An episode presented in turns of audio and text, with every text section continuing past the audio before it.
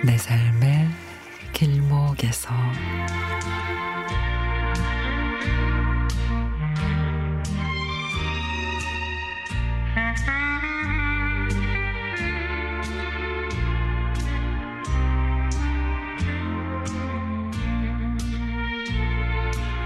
결혼을 앞둔 사촌 남동생이 예비 신부를 데리고 왔는데 깜짝 놀랐습니다.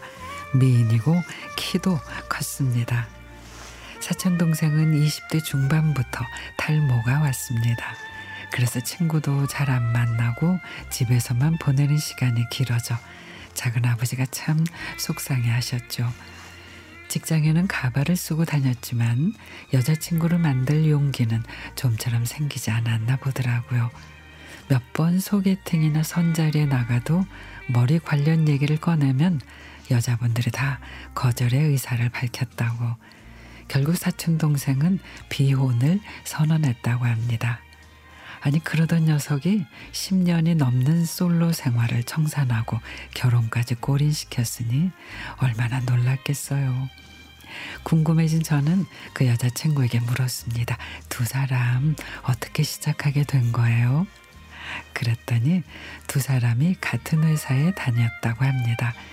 처음에는 그냥 눈인사만 나누는 동료였는데 어느 날 아버지 기일에 맞춰 산소 가는 길에 우연히 길가에서 사촌 동생을 만나게 됐고 차를 태워줬다고 하네요. 산소까지 같이 갔는데 한겨울이라 산소 주변이 꽝꽝 얼어 음식을 놓아둘 곳이 없는 것을 본 사촌 동생은 맨손으로 얼음을 깨며 그녀에게 감동을 주었다고 합니다. 그것을 시작으로 둘은 연애를 하게 됐는데 근데 지금까지 여자친구가 없던 이유를 말해주는데 너무 어이가 없는 거예요. 저는 뭐 무슨 큰 빚이 있었나? 도박을 하나? 별 추측을 다 했는데 돌아가신 우리 아빠도 머리가 별로 없으셨는데 엄청 멋있고 다정하셨거든요. 우리 엄마가 세상에서 가장 잘한 일이 우리 아빠랑 결혼한 거라고 하셨거든요. 아, 그제서야 알았습니다. 사촌 동생이 이렇게 멋진 여성과 만나게 될 수 있었던 이유를. 친누나도 아니고 사촌 누나인데 이렇게까지 와줘서 고마워요 했더니 아니에요.